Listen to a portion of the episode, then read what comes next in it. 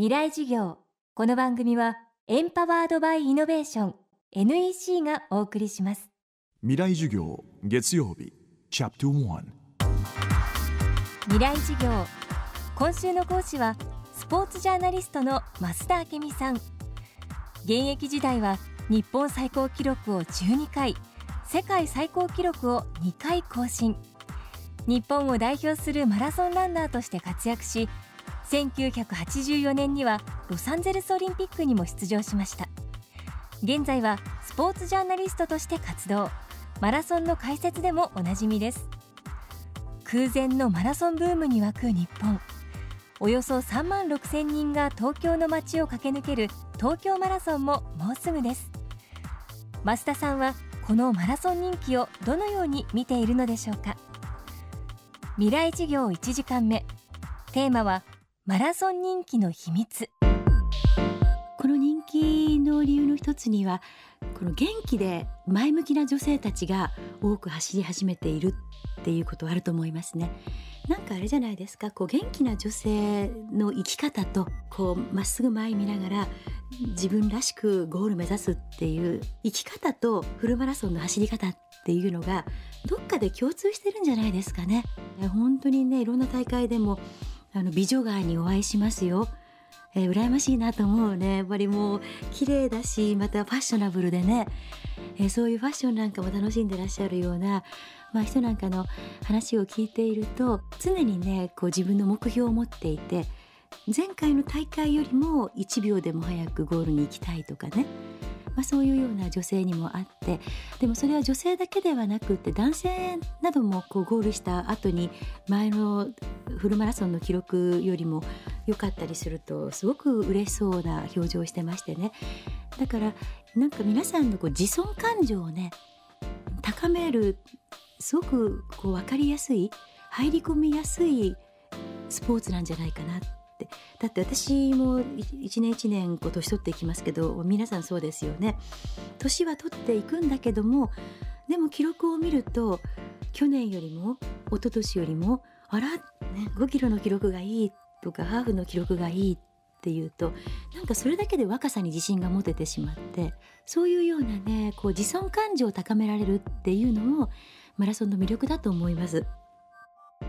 ただマラソン人気の一方で気になることもあると増田さんは言います。特に男性に多いんですけれどもねやはりあの頑張る人っていうのはスピードを追ってしまいますね。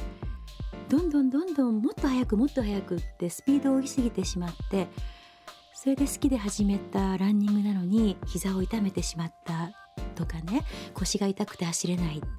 ていうことで続けられなくなったり時にはリタイアしたりっていう人もいるのでやはり怪我をせずに楽しく走れるようにスピードよりも長く走れるように時間をね長くしていったりっ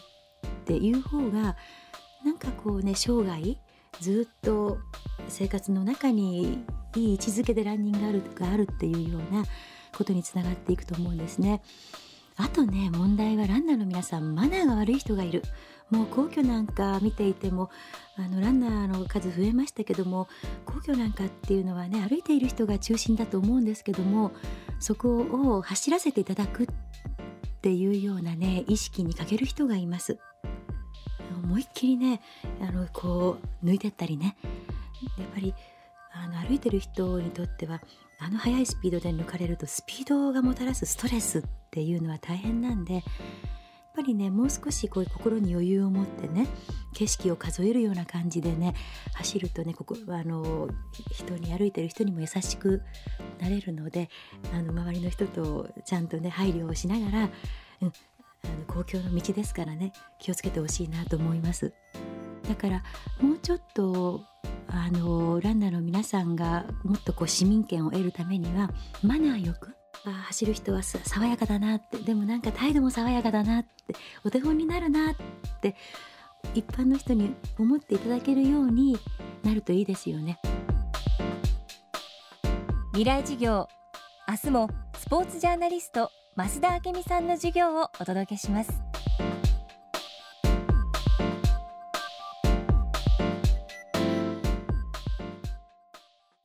で結局何を言いたいんだね？社長プレゼンで固まった。スキルアップの必要性を感じたら NEC のビジネス情報サイト「ウィズダムにアクセス。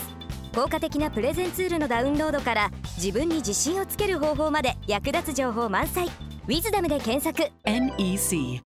未来事業。この番組はエンパワードバイイノベーション NEC がお送りしました